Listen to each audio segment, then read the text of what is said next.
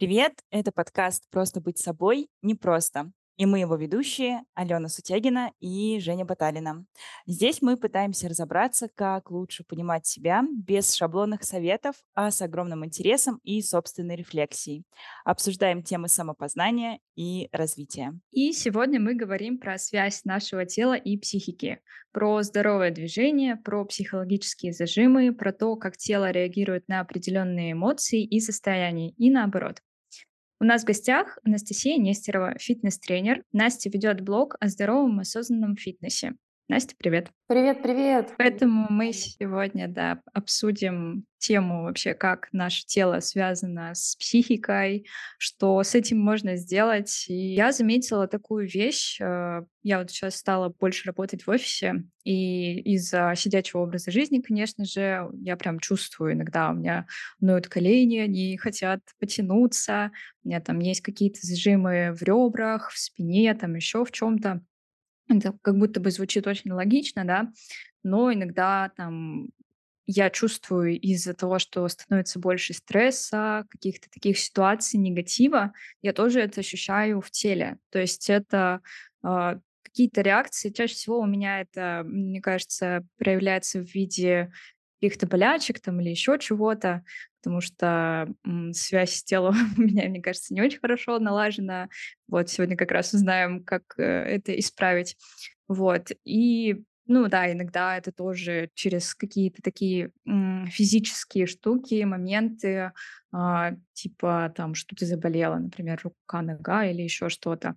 Вот. Алена, у тебя такое вообще есть? Ты чувствуешь какую-то связь своего тела и психики? У меня, наверное, есть такая история тоже, когда я чувствую какие-то зажимы, или мне хочется, например, потянуться, я могу встать и потянуться, но, как правило, я редко отслеживаю, что, у меня тут появился зажим, наверное, это как-то связано с моей психикой. Я лишь думаю, Ален, пора заниматься спортом регулярно, желательно каждый день хотя бы немножечко, и тогда все будет окей.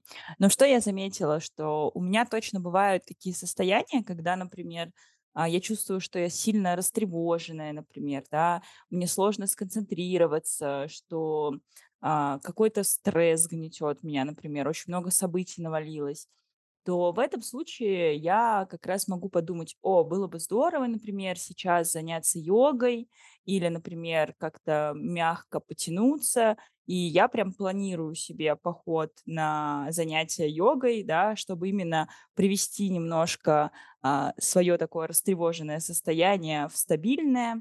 Либо бывает еще обратная сторона, когда это не растревоженность, а может быть какая-то такая больше агрессия внутренняя и злость. То есть я прям чувствую, я, в принципе, человек не тот, который может выплеснуть как-то ярко свою злость, накричать, например, на кого-то или грубо кому-то ответить, но при этом иногда внутри я чувствую, что я злюсь, что я прям недовольна, и в этом случае я думаю о том, что, было бы здорово пойти, например, на танцы или на какую-то активную спортивную игру, чтобы дать выход вот этим эмоциям. Иногда я даже просто могу, не знаю, выйти, очень редко, правда, но такое бывает, и побегать, или поприседать так по-быстрому, чтобы просто выплеснуть то, что вот прямо сейчас накопилось, и дальше чувствовать себя более умиротворенно и спокойно. Мне еще помогает просто включить какую-нибудь агрессивную музыку, хип-хоп какой-нибудь агрессивный, и прям, в общем, самой зачитывать что-нибудь, и активно танцевать. У меня вот такая история. Слушай, а ты прям это чувствуешь, что вот я хочу позаниматься спортом, побить подушку, грушу, поприседать и все такое? Потому что я это не чувствую, я это скорее знаю из какого-то социума, что так говорят. Потому что, если ты чувствуешь злость, тебе нужно как-то выплеснуть это через тело. Но я этого не чувствую. Я скорее чувствую, что я хочу поорать, поплакать и все остальное. Но приседать и все такое я буду только потому, что я это знаю, а не чувствую. Но у меня это скорее тоже знание, но оно из прошлого условно-позитивного опыта, скажем так, положительного. Когда я понимала, что мне например, было как-то не очень хорошо, например, я была очень грустная, мне хотелось плакать, я сходила, позанималась йогой и такая, вау, релакс. Или я очень сильно злилась, мне как раз хотелось, не знаю, может быть, и побить подушку даже, вот, но я там сходила на хип-хоп, активно там потанцевала и получила тоже какую-то приятную от этого эмоцию, почувствовала внутреннюю стабильность больше, нежели какие-то такие эмоции, как злость. Вот. Поэтому сейчас уже просто учитывая свой прошлый опыт и рефлексируя над ним, я понимаю, это способы, которые мне помогают, например, выплеснуть такие эмоции, как злость, или, например, йога, это способ, который помогает мне прийти в стабильность, если вдруг я слишком чувствую высокий уровень тревожности. Угу. Да, вот хотелось бы, Настя, у тебя уточнить, как же все-таки психика влияет на тело и тело на психику? На мой взгляд, влияние здесь абсолютно точное, абсолютно сильное, поскольку я вообще сама пришла в тренерство именно из этой истории, что раньше я была, как сказать, офисный работник за компьютером, сейчас стала тренером, и меня побудило то, что очень болела спина отчасти этим заняться. И я ходила, просто занималась, но постоянно сидеть я уже совсем устала. И тренировки мне, в принципе, очень нравились. Я решила отучиться на тренера и изучать наше тело глубже, чем мы привыкли думать, просто приходя на занятия в какую-то студию или в тренажерный зал. Изначально вопрос стоял про осанку, как будто бы, да, что стоило бы нам с осанкой поработать. Я с тренером общалась. И да, в какой-то момент становилось легче после определенных упражнений, тренировок.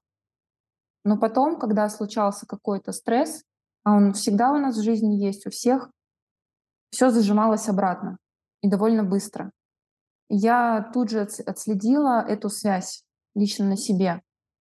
То есть, когда эмоции в порядке, когда я спокойна, я выспалась, то я чувствую себя намного-намного лучше. И вот эта вся история, она подтвердилась в дальнейшем в моей практике с подопечными. В основном сейчас я работаю с персональными клиентами, и они все абсолютно разные люди. И мне откликается вот то, что говорит и Алена, и Женя, то, что вы говорите. Потому что я встречала и такую, как Алена, девушку, да, женщину, и так и Женю.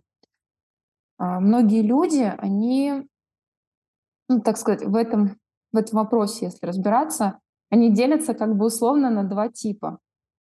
Это люди, которые очень сильно слышат себя, чувствуют, даже, я бы сказала, чрезмерно чувствуют.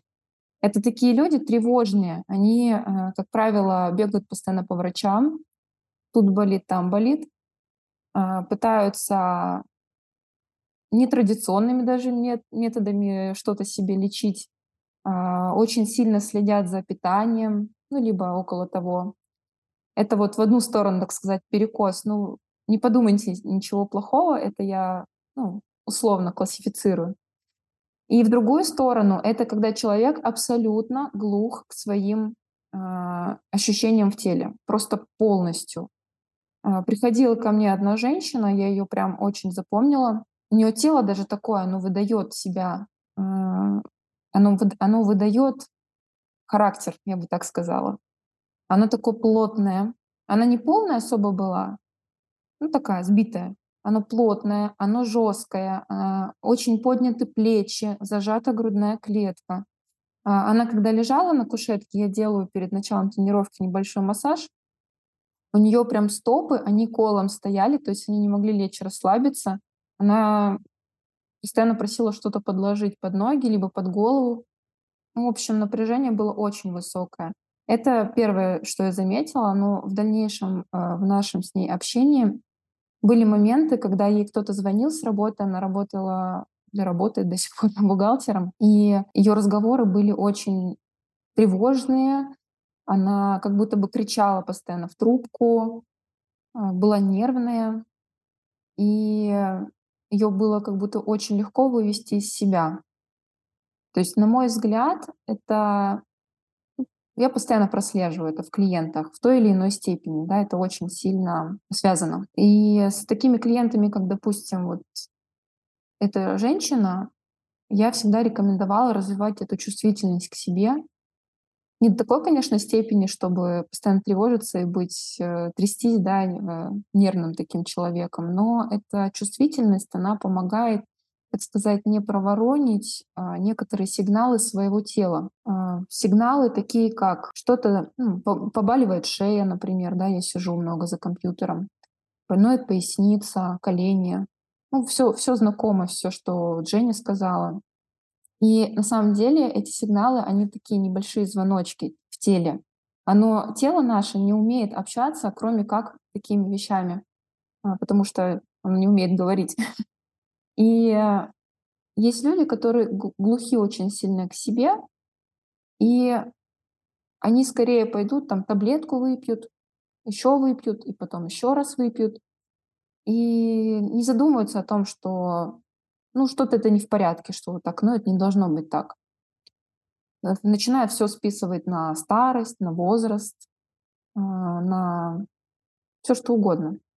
Тот же стресс, и ничего с этим не делают. Есть категория людей, которые жалуются, просто ничего не делает им нехорошо, а есть категория, которые как-то вот начинают разбираться, и тогда они выплывают. Да, вот ты сказала про сигналы тела, что необходимо научиться их слышать, да, и распознавать. Как ты посоветуешь это сделать? И через какие-то, может быть, не знаю, упражнения, механики, либо есть какие-то такие способы, как научиться лучше слышать себя? Может быть, есть какая-то классификация этих сигналов? Как это все работает? Интересно.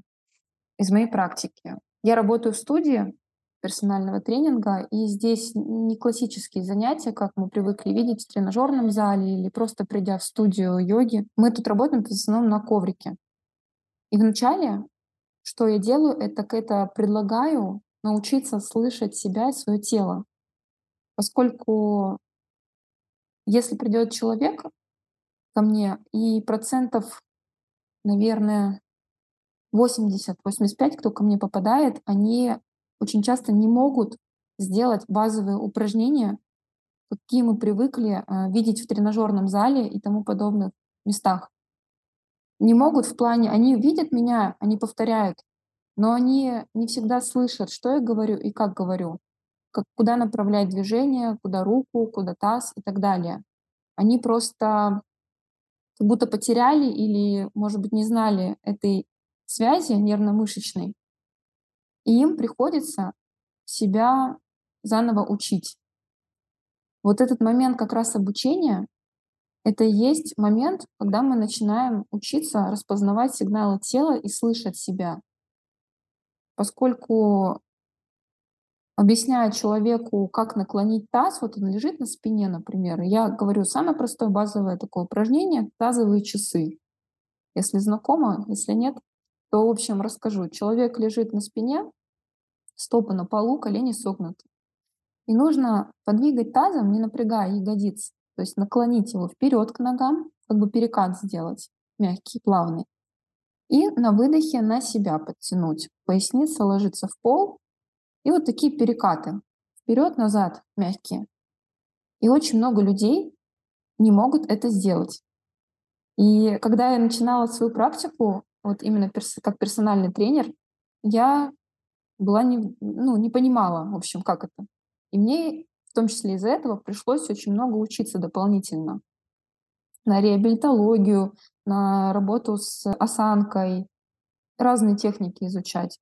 И все это применяю совместно, вкупе. И пытаюсь максимально объяснить человеку образами, как, куда, что должно идти, что ты должен чувствовать при этом, как нужно правильно дышать при этом, да, чтобы твои ягодицы не сжимались постоянно при этом движении, а работал именно пресс вниз живота и вытягивалась поясница. И люди, которые очень внимательно прислушиваются, постепенно у них получается, но получается только очень медленно. То есть как мы уже возвращаемся к тому, да, что люди учатся всему медленно. Дети учатся медленно ходить, сразу никто этого не встал, не пошел ребенок. Это как самый простой пример. И те, кто это осознают и понимают, я всегда объясняю вначале, что важно работать над качеством движения, чтобы вы получили максимальные результаты в дальнейшем и были при этом здоровы. Многие люди ко мне приходят, конечно, в основном все хотят худеть, но многие приходят, поскольку знают мой профиль, чтобы избавиться от дискомфорта и боли, чтобы вот просто себя хорошо чувствовать. И вот эти моменты обучения, когда уже лучше и лучше получаются те или иные движения, потом движение становится качественнее и боли проходят, как правило. Это означает, что человек научился понимать, слышать, чувствовать движения в своем теле. Поскольку эти движения он неосознанно, постепенно привносит в свою жизнь бытовую. Он ходит, занимается 2-3 раза в неделю, но основная жизнь у него намного больше времени занимает. И, соответственно, прислушиваясь к моим рекомендациям и рекомендациям в том числе, как двигаться в бытовой жизни, как правильно наклониться, как правильно сесть и так далее, как правильно взять ребенка или покупать его в ванной. От этого складывается вся жизнь из мелких деталей. Соответственно, напрямую все это связано. Я вообще сразу вспомнила еще такую технику, которую я услышала где-то когда-то, но она мне понравилась. Это когда в течение дня, например, ты себе отводишь какую-то регулярность, например, там раз в час или раз в 2 часа, 3 часа, неважно. Самое главное, чтобы в течение дня это было несколько раз, и ты проходишься по своему телу, там снизу вверх или сверху вниз, неважно, и наблюдаешь его. Там, например, так, шея, что сейчас я чувствую в своей шее? И уделяешь этому буквально хотя бы минуту, но это как минимум позволяет тебе обратиться к себе, к своему телу и понять, что оно чувствует сегодня, там, на протяжении дня, и как-то хотя бы об этом задуматься, может быть, порефлексировать, даже если пойти там заниматься с тренером, уже хороший результат. И здесь же я вспомнила еще одну похожую технику, когда нужно именно обратить фокус внимания на себя. Точнее, это не техника, это штука, которую я использую для того, чтобы понять, что я чувствую сегодня. Я использую Telegram-бот, который тебя спрашивает, что ты чувствуешь сегодня. Его можно настроить, он может несколько раз в день присылать тебе эти пуши, и ты отмечаешь, что ты чувствуешь, кто в тебе вызвал эту эмоцию, вот, и там какая она по длительности, и там по интенсивности. Этот способ позволил мне как-то немножечко вообще останавливаться и фиксировать свои эмоции, больше обращаться к ним, потому что, мне кажется, я часто их там могла раньше игнорировать. И у меня в связи с этим возникает вопрос, поскольку мы говорим про связь вот тела, да, и психики, а вот эти два способа очень похожи, то есть ты должен обратить фокус внимания на себя, и здесь интересен момент следующий. Что делать, например, если я обращаю внимание только на тело, нужно ли мне как-то задумываться о том, о каких эмоциях оно мне сигнализирует? Или, например, я задумываюсь об эмоциях, и тогда я думаю, я испытываю, например, сейчас тоску и грусть, там, например, да, или какую-то внутреннюю сильную тревогу. А что у меня сейчас в теле происходит? То есть имеет ли значение, в какую сторону мыслить, и вообще есть ли смысл соотносить вот эти две составляющие таким образом, или достаточно, может быть, работать с чем-то одним. Например, мне проще работать через тело. Что-то болит, пошел в зал. Ну, или не допускаешь, чтобы вообще что-то болело, конечно. Я вообще, спасибо за вопрос, я поняла, я вообще не сторонник того, чтобы как-то делить психику и тело, я уже об этом говорила. Через тело это один из очень хороших инструментов, который действительно помогает прислушаться к себе, но не единственный. Да? Допустим, если взять во внимание просто дневник такой саморефлексии, это неплохо, но не каждый человек готов выделить время на это, поскольку сейчас темп жизни прям бешеный, особенно в крупных городах. И проще всего, чтобы с этим поработать, встроить данную систему, механику в нам абсолютно понятные и ясные вещи. Например, тренировки мы уже упомянули, например, питание. Да? В тот момент с подопечным, с кем я работаю в индивидуальном формате по питанию, как раз все этим образом и происходит. Мы ведем дневник питания, помимо того, что мы записываем, что мы едим, когда мы едим. Мы обязательно пишем свои эмоции в момент приема пищи. Было ли мне грустно в момент, когда я что-то съела, ну, например, какое-нибудь пирожное, да? Или я была просто расстроена, на меня накричал начальник. То есть мы отслеживаем эту связь, почему идут те или иные действия. В любом случае сначала начинается какая-то психологическая история, потом уже идет действие. То есть человек, испытав, например, стресс, он стремится его как-то выплеснуть. Либо он идет на тренировку, ну, в зависимости от того, что ему нравится, либо он идет покушать какую-нибудь калорийную, жирненькую, сладенькую пищу, либо идет и, не знаю, но кричит на своего ребенка, условно. Ну и такие тоже есть люди. И, соответственно, я считаю, что очень важно этим заниматься. И вот через питание это тоже один из моментов, который меня в свое время научил слушать свое тело очень хорошо. Когда я не понимала абсолютно, что я сейчас ем просто так. То есть я не голодна, я просто ем. Я этого очень долго не осознавала и набирала вес, например. Это как один из наших... Я привожу пример, потому что питание — это очень важная, да, часть нашей жизни, и очень многие люди об этом думают, поскольку это влияет на внешность, ну и на психологическое состояние, и на здоровье, конечно же.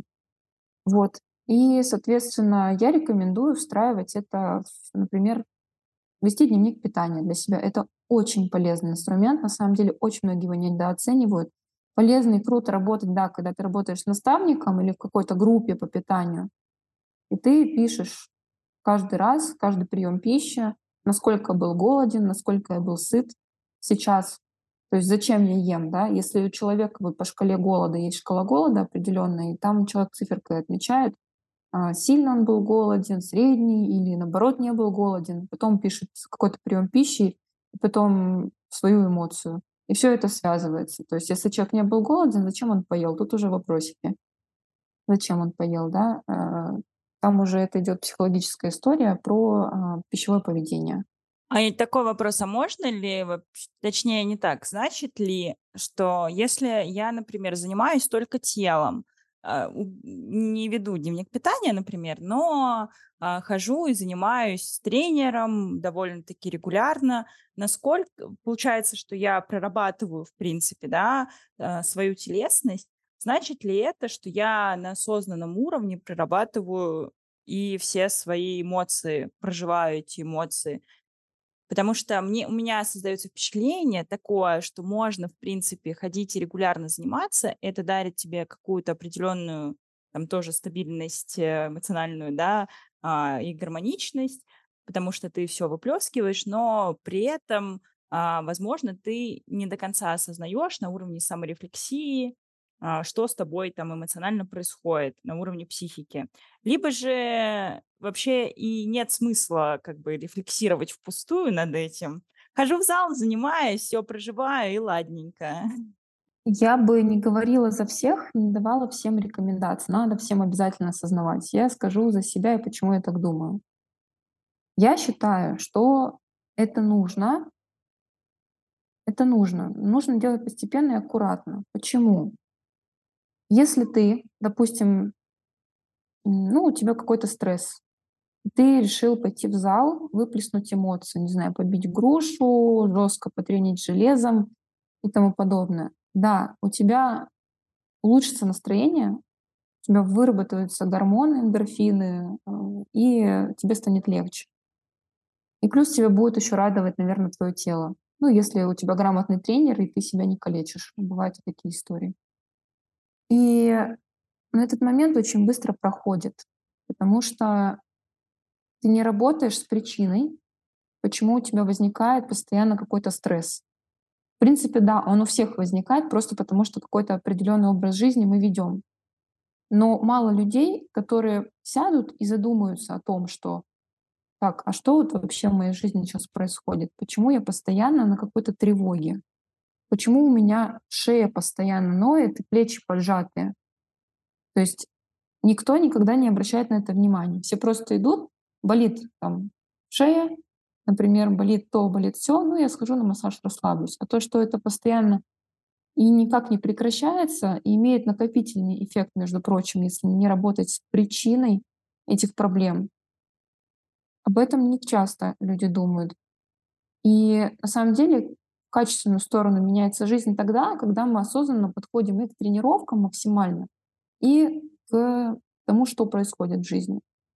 А что вот значит осознанный подход к тренировкам? Я довольно подробно изучала твой блог, и ты часто вот говоришь, как работать с движением, как делать то или иное упражнение, сосредотачиваться именно на какой-то определенной части тела, смотреть, как оно там двигается, как правильно работает.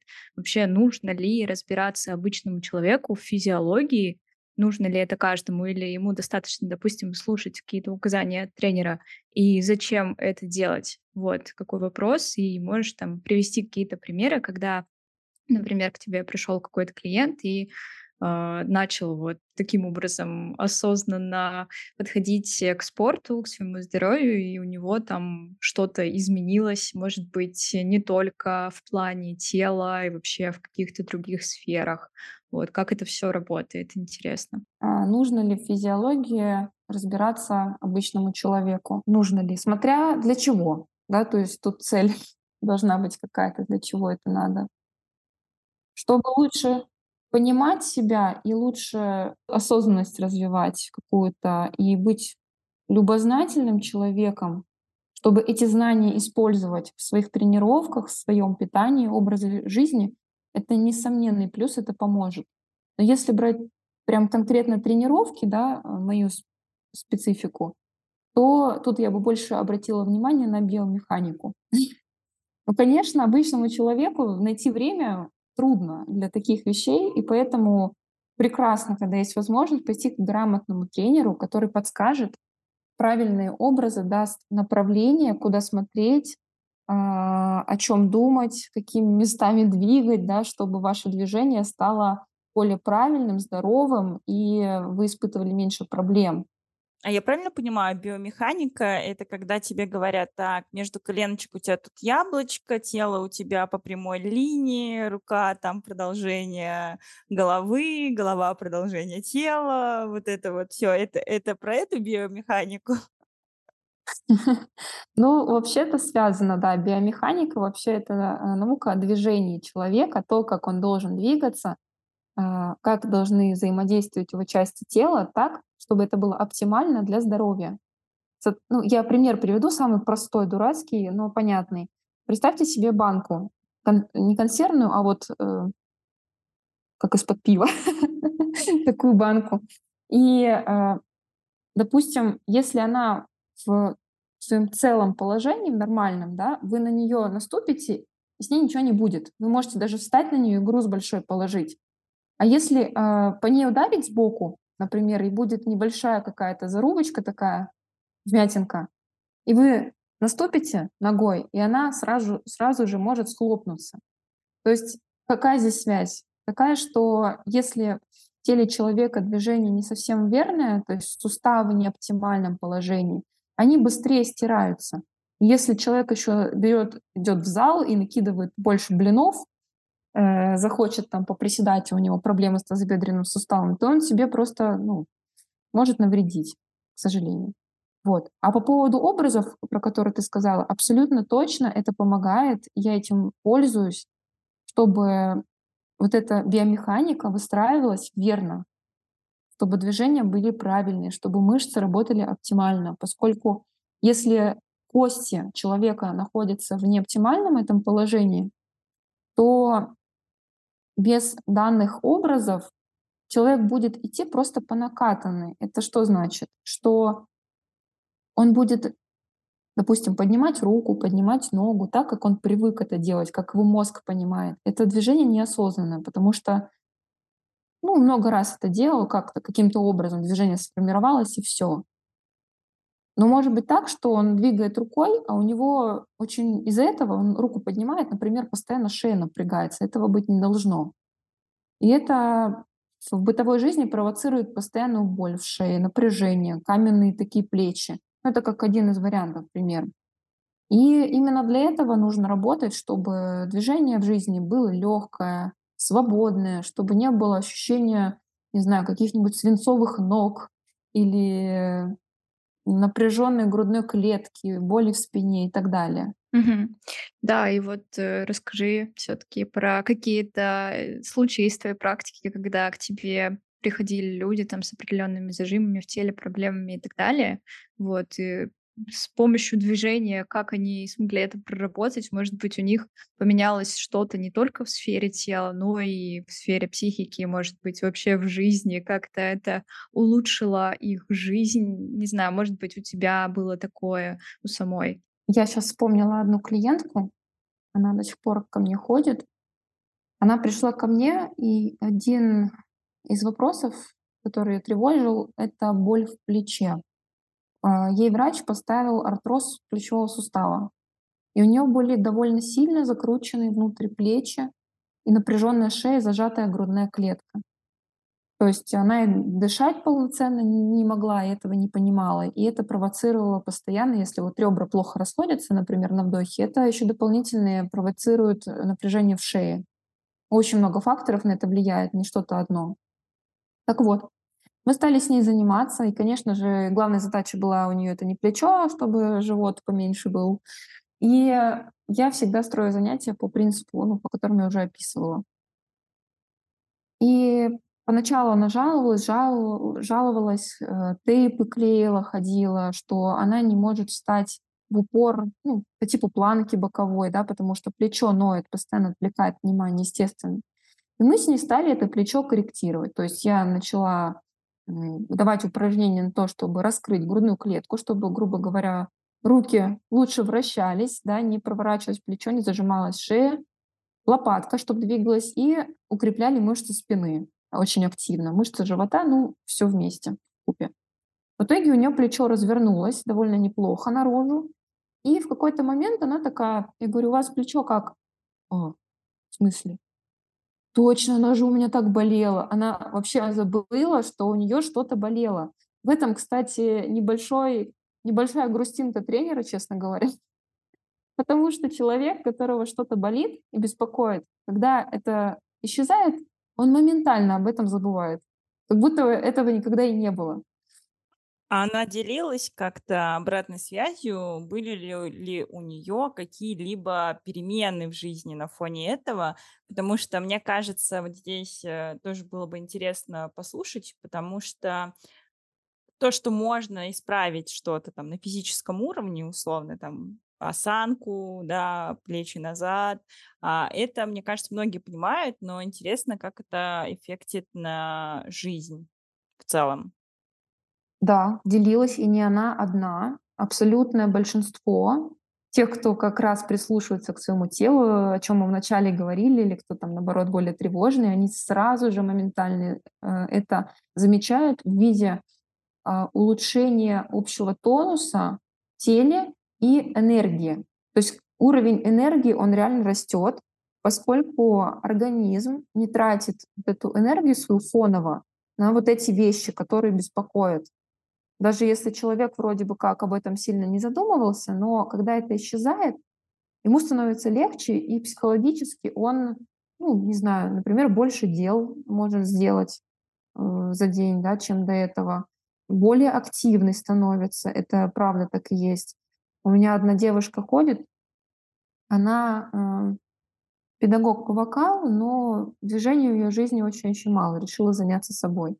И изначально она спросила про эффект, да, и, соответственно, я сказала про уровень энергии, ощущения в теле. И она постоянно дает обратную связь о том, что у меня было ощущение, что я какая-то сгорбленная бабка уже старая, хотя мне там возраст, ну, мне 30 еще. И Мы стали заниматься с ней регулярно, она ко мне ходит, говорит, я выхожу окрыленная, настроение хорошее. Ну, естественно, после, да, гормончики играют после тренировки, тело там получило кислород, мышцы и так далее, все заработало, разогрелось. И она сказала, вот она развивает свой блог тоже, что у нее больше времени, как будто бы больше энергии на то, чтобы вести этот блог. Если она раньше быстро уставала или вообще даже не доходила до каких-то дел, то сейчас она успевает это сделать. И это для меня, на самом деле, очень приятно слышать, большая награда. Я хотела бы задать, наверное, такой финальный вопрос. Мы много говорим про то, что это влияет там, на психику, что это, в принципе, влияет на жизнь. Вот ты сейчас привела классные примеры. Но мне кажется, что люди занимаются спортом и начинают... Точнее так, занимаются спортом в нескольких случаях. Первое, они начинают заниматься спортом, если у них реально что-то болит, их сильно беспокоит, им рекомендуют уже заняться спортом, либо они сами понимают, что нужно пойти в спорт. И следующий случай – это когда они когда-либо занимались спортом, и они понимают, что от этого есть какой-то положительный эффект, они могут вернуться воспоминаниями к этому положительному опыту, и сказать себе, о, как же мне было здорово, я себя чувствовала намного энергичнее, да, там и мои мышцы были в тонусе. И это послужит мотивацией к тому, чтобы снова начать, например, если оставила на какое-то время. Но ты говоришь примеры каких-то суперосознанных людей. Большинство людей все-таки занимаются спортом, мне кажется, женщины, потому что хотят похудеть, мужчины, потому что хотят накачать банки. Типа, а ты что-то из вселенной, где там всякие практики йоги, гвоздистояния и все такое, что мы любим обсуждать, конечно, но все-таки приземленный мир тут все-таки про внешность, мне кажется, больше. О боже, да, я забыла про этих людей, которые беспокоятся о красоте своего тела, как это вообще? Но я хотела спросить про людей, которых, в принципе, не беспокоит красота тела. Фантомные люди. Да. Положительный опыт у них был очень-очень давно, либо он вообще не присутствовал в их жизни. Вот что им делать? Вот у них болит уже спина, в общем, ноги тянут, вот, но они все время откладывают и не видят для себя какой-то такой мотивации, чтобы стартовать. Как им начать? Честно, я думаю, что первое, это стоит пообщаться с психологом. На самом деле. Потому что у них как бы есть проблема, они вроде бы ее видят, но ничего не делают. То есть у них, соответственно, почему они ничего не делают? Потому что у них нет на это сил, вероятно. А почему нет у них сил? Потому что у них энергия куда-то уходит. На какой-то стресс фоновый, который они не замечают. Или, не знаю, они некачественно питаются, это тоже как бы ухудшает их общее состояние самочувствия. То есть выявить причины вот этих проблем, а потом только потихонечку начать. Ну и пробовать разные варианты занятий. Может быть, человек не хочет, потому что он думает, у него есть стереотип какой-то. Я приду в зал, и меня будут гонять, и изнуряющие тренировки я ненавижу. А похудеть, допустим, или какой-то еще цели иной прийти, там, что он хочет, зачем заниматься, или чтобы улучшить свое самочувствие, он не знает. Соответственно, расширять свой кругозор, пробовать разные форматы, и танцы, и йога, и пилатес, и тренажерный зал, что зайдет. Я за то, чтобы сочетать. Но это еще мы говорим, мне кажется, про людей, которые относятся к нашему поколению. То есть возьмем какую-то планку до 35 лет. То есть это люди, которые прямо сейчас наблюдают все эти спортивные активности у себя в Инстаграме, как кто-то куда-то ходит и занимается здоровым образом жизни. А если, мне кажется, взять какого-то среднестатистического человека 35-40+, то в их молодости, скажем так, вот этого инфополя было намного меньше, и у меня складывается впечатление, что таким людям как раз сложнее начать заниматься, и также сложнее пойти даже к психологу, чтобы, например, начать заниматься. И интересно, вот что им делать? Вот, то есть, окей, я сижу, мне 50 лет, и я такая, у меня все болит, но как бы мотивации заниматься спортом у меня нет, потому что это у меня не в приоритете. Я не очень-то верю, что мне это поможет. То есть я вообще за то, чтобы из любви к себе чем-то заниматься, не потому что я там себя ненавижу или, пипец, я себя довел уже до такого состояния, и мне надо, но я так не хочу, Я за то, чтобы полюбить дело, которое помогает тебе становиться лучше, и начать заниматься. А как это сделать? Вот я сейчас читаю книгу, дочитываю, офигенная книга. Я уверена, что к ней еще раз вернусь. Я рекомендую всем слушателям. Возможно, вы слышали «Атомные привычки». Классная очень книга. И там говорится о силе маленьких действий, маленьких привычек, да. Не сразу идти, да, я там сначала что человек делает? Пойду куплю... У меня нет спортивной формы. Пойду куплю себе спортивную форму. Самую лучшую, самую дорогую. Я пойду в самый лучший фитнес-клуб, куплю абонемент. И потом такой сидит, ну ладно, отложу на завтра.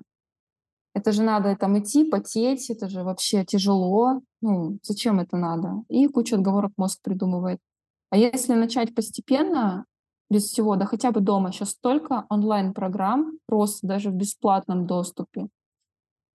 Поставить себе задачу, выделить время 3 раза в неделю. Допустим, я включаю видео на 10-15 минут, даже можно 5, начать с 5, реально. Вот эти маленькие шаги, главное начать, они помогают. Продолжить потом. Класс. Мне кажется, во время записи хотела всегда выпрямить спину, там, вытянуть ножки, чтобы у тебя ничего не болело, чтобы правильно услышать тело и так далее. Поэтому, да, очень полезная встреча, на самом деле. Настя, большое тебе спасибо за классные разъяснения, все было очень понятно. И, да, действительно, маленькими шишками пойдем внедрять все вот эти вот маленькие изменения, чтобы прийти к большим потом, чтобы наше тело чувствовало себя прекрасно. И психика тоже. Жень, я поняла, какая у нас должна быть следующая тема. Это просто любить себя. Что-то опять очень много про любить себя. И ты такой, боже, любить себя. Это все-таки про что? Да, просто люби себя. Просто будь собой. Это наше любимое вообще. Пожалуйста, ставьте звездочки на Apple подкастах и сердечки в Яндекс.Музыке. Будем очень рады вашей обратной связи, комментариям. Нам очень приятно читать ваши слова. Спасибо всем за прослушивание. Встретимся уже совсем скоро. Всем пока. Пока-пока.